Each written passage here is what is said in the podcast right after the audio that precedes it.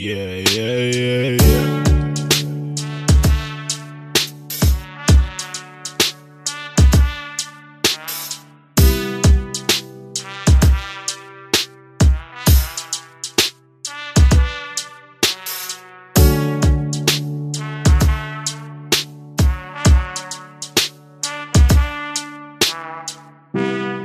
Hello, Boyles and Gorbachevs. My name is Alex, and you're listening to the 1000 Movie Project Podcast. But listening, more specifically, to a limited series I'm producing for the month of October, in which I will take wild abandon in talking to you about one of my favorite things in the world, which is the genre of horror. Horror movies, horror novels, horror TV shows, all of this and more will be discussed from these haunted hallways of Little Havana in a series that I'll be calling Epoque Conversations.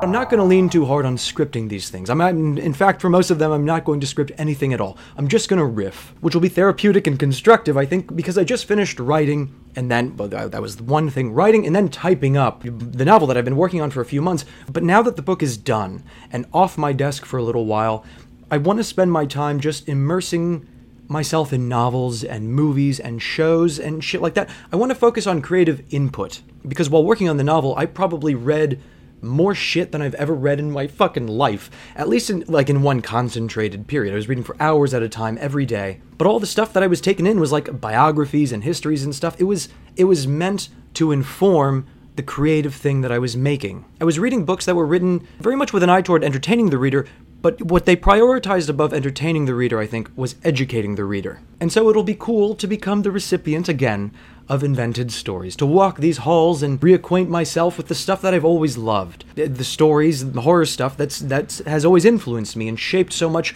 of my imaginative landscape. There's a part early in Paradise Lost when Satan and all of his minions fall into hell for the first time, and Milton refers to hell as an unhappy mansion. And I feel like that's a fucking perfect phrase for, my imaginative headspace. I'm very happy to be in there, but the images that recur are, they come from the horror movies in which I sort of saturated myself when I was a kid. And that's another thing I want to re-explore, kind of, is my childhood, not in a Freudian sort of psychoanalytic way that I'm just going to dump stories from what it was like to grow up in Pinecrest, but I'm lately feeling like a weird relationship with my very young self as I remember that kid, because I'm taking account lately of how much time I spend by myself and the sorts of media that I consume now, the sorts of media that I consumed at a formative age and that now recurs in the sort of stories that I try to tell. And I've been kind of captivated to think about my younger self, who was just as isolated as I am now,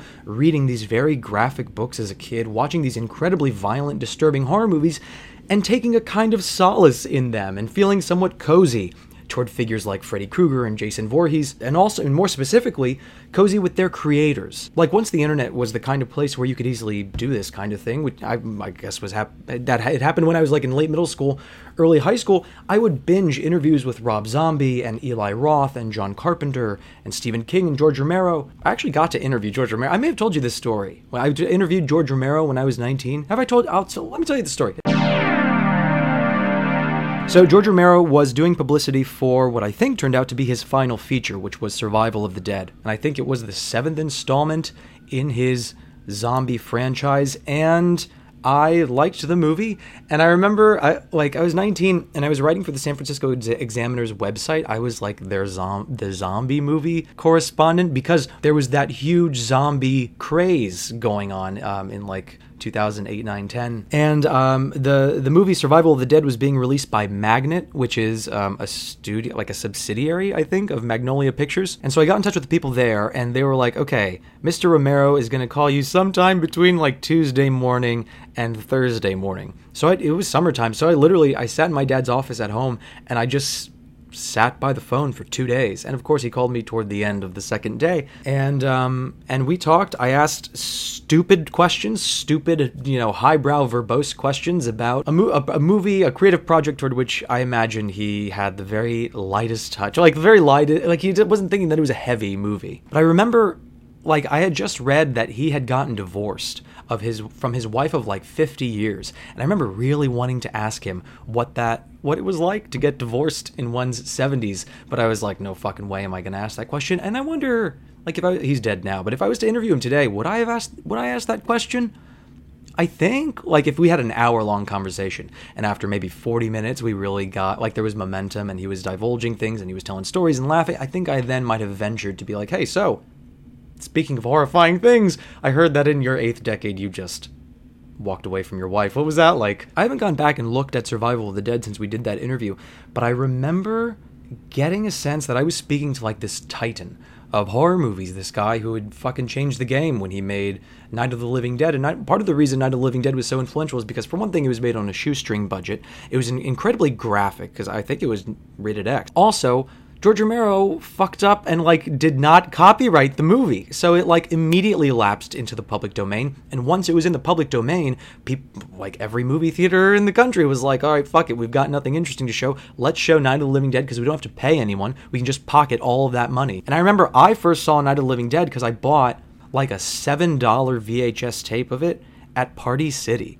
Party City, oh, maybe they still do. I just don't have one in my area. They used to go fucking ham for Halloween, and they would have a shelf of VHS tapes that were in a weird kind of cheap shrink wrap, and it was always like Dinosaurus-orama 3, and like long down-the-line sequels of movies. I imagine it was shit that was mostly in the public domain, and then I saw a very shitty cover, and a cheap version of Night of the Living Dead. So I took it home and I watched it, and it didn't scare me, but I remember, I think I was like 13 or maybe 12, I remember watching it alone in my bedroom and pretending to be scared. I think that because I had read so much about it on horror movie forums and shit, and how it was like this revelatory thing when it came out in the 60s, and it was super political. And I, just because it had been historically significant, and because I had heard people like John Carpenter and Stephen King rhapsodize about it, people who I considered to be like the highest brow of intellectuals, I thought that I was demonstrating some kind of cultural refinement if I could actually find myself frightened by this movie. And I would do the same thing when I was like trying to read Dracula at the age of 12, which I only read half of. I was not smart enough to read, like, it went way over my head. And that was another thing that always made me feel insecure, because I would read these interviews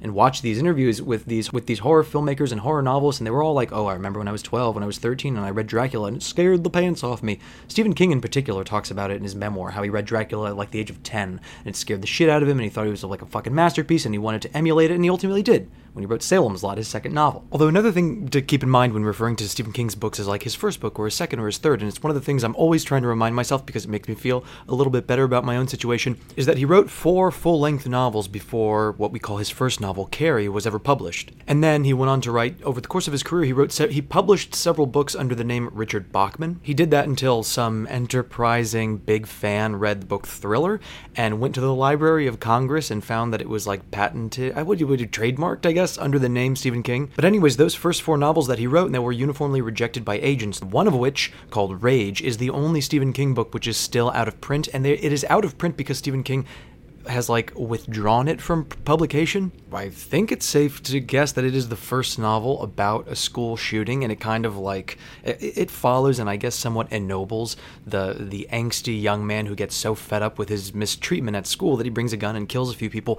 And the thing that had that had really bothered Stephen King to the point that he withdrew it from publication is that there then were several school shootings, not like the mass school shootings like Columbine, which sort of inducted the 21st century of mass shootings. And it's so weird to have to not speak flippantly about it, but like contextualize the term school shoot. Like to feel as though the act of a teenager taking a handgun to school and murdering 3 people isn't severe enough to get the phrase school shooting. Because like a school shooting, our conception of it now in the 21st century, it means a mass murder. And a mass murder, by definition, is one in which 4 people died apart from the killer. So if a person goes into a building or something and kills 3 people and then kills himself, that's not considered a mass murder. Anyways, yes, Stephen King did his own version of Dracula with his second published novel, Salem's Lot.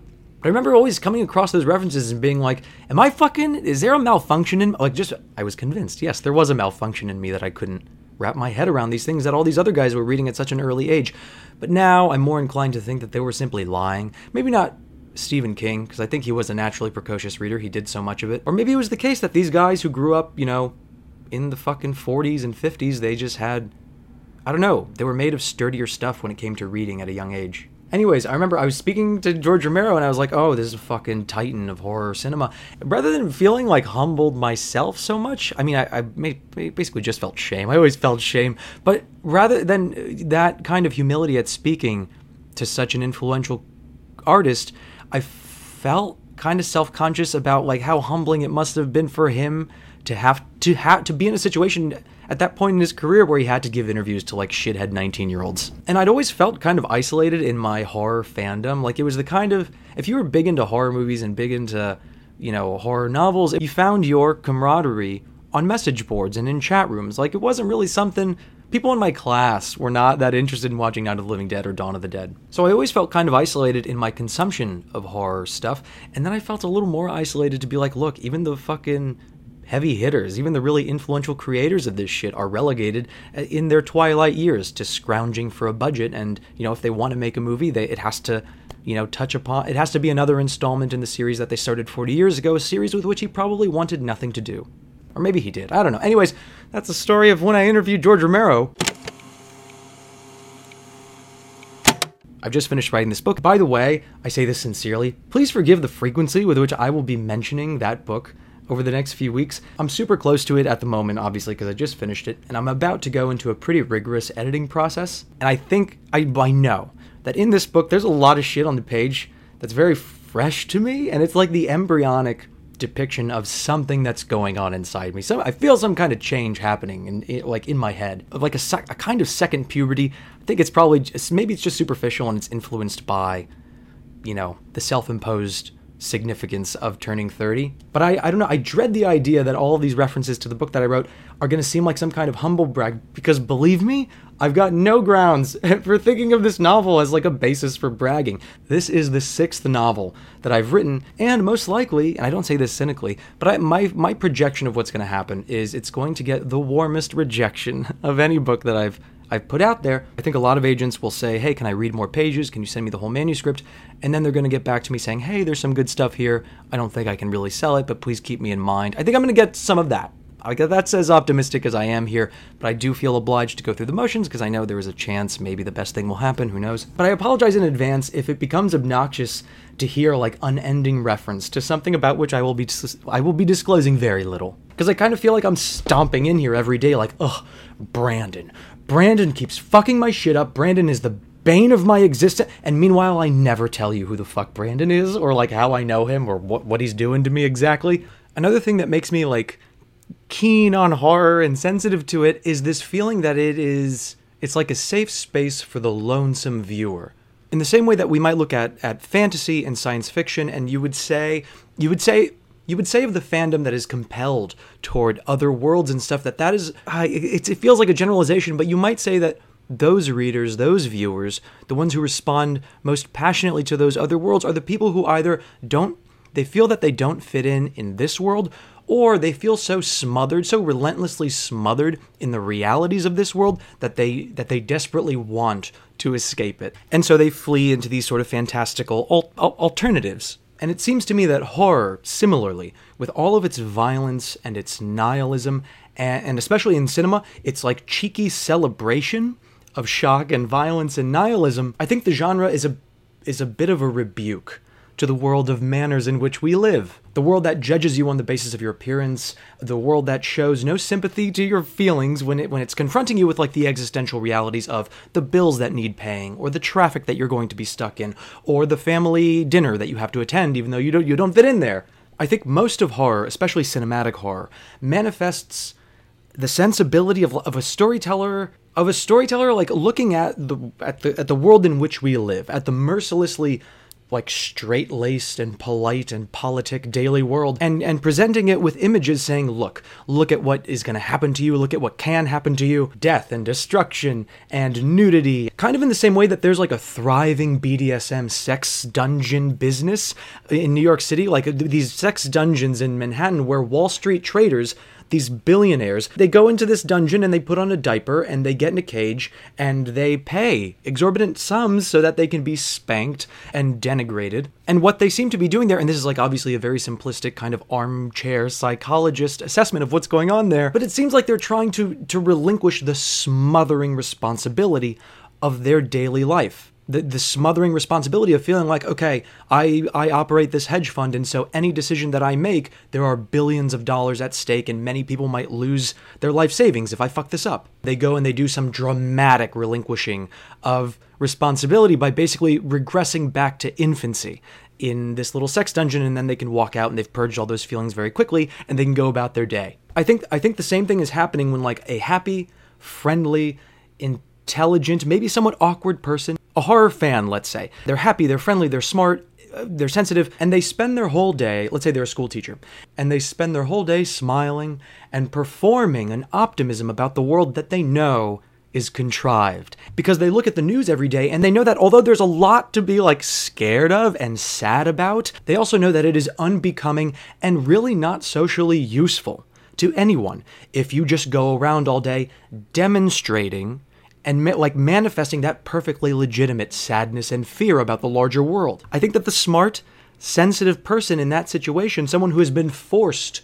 to hold her head up all day despite a creeping and very legitimate sense of just how terribly brutal the world is and how fragile and vulnerable we all are, I think that she takes some solace in going to a movie theater where a gigantic man with sharp teeth is wearing human skin on his, well, not his own human, like a mask of human skin, and swinging a chainsaw at teenagers while chasing them through the woods. I think that that ridiculous, crazy, violent depiction of misfortune, it speaks to and it mollifies the little part of us that wants to spend the whole day screaming. Also, a little while ago, I said that, you know, when I was a teenager, I would look at these interviews online with horror filmmakers, and I thought they were, like, the fucking smartest people in town. And I think that the reason I reacted so warmly to it is because I was not good in school, and school was, like, the metric by which your future was determined, your value as a young person was determined, or so it seemed to me. But anyways, instead of liking my studies, I liked these horror movies, and I liked reading a lot, and I liked looking critically at movies. And of course, when you do that kind of thing,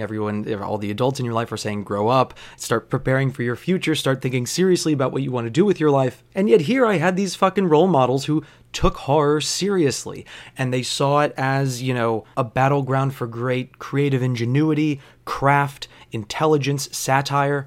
Like, I remember taking history classes, or, you know, with a sort of sociological bent sometimes, and I just could not get ahead in those classes. I could not wrap my head around the material for some reason, something about the way that it was presented. I don't know if it was the lecture format or textbooks or what, but then I would go home and, you know, with lots of, you know, conniving, I would manage to watch Dawn of the Dead, which my parents had prohibited, but I would watch this 1970s horror movie, Dawn of the Dead, in which you see a bunch of people, they lock themselves in a shopping mall, and they have to protect themselves against these zombies that are ambling brainlessly around the shopping mall. So I would watch that, and it was visceral, and it was entertaining, and it just seemed well made. And then I would go online, and I would read, or I would watch or listen to some very astute person giving a breakdown of how Dawn of the Dead is actually a substantive and intelligent satire of American consumer culture. And also, in order to elaborate on the ways in which it is a clever satire, let's talk about the Reagan 80s, and let's talk about where America was just after Vietnam and post-Watergate, and how they had lost all their faith in government. And so, like, by merit of having these talking heads in the culture who were willing to take horror seriously and speak about it as, like, a thing with dimension, it became this shoehorn for me to sort of understand the culture and also to kind of understand my country in a way that school just wouldn't let me. It was inviting me to by giving me the fucking textbook and sitting me in the class. That just wasn't getting it through to me. And so what I would like to do with Epoque Conversation is to take horror seriously and to grant it the dignity that these other people granted it when I was watching their shit as a teenager, and you know, it made me feel a little bit less like the sort of, what I think is the sort of naturally lonesome, sensitive person who, somewhat ironically, is drawn to this largely horrific genre of entertainment. Anyway, as a purely self-interested, free-roaming kind of stream of consciousness exploration of my own fascination with horror movies, I will be having Epoque Conversations with myself every other episode in the month of October. They will be shot from the hip. I will probably have a drink or get a little high when I record them. They will be fairly unpolished, so I'm just giving you this warning out the gate. Anyways, thanks for listening, and I'll talk to you next time.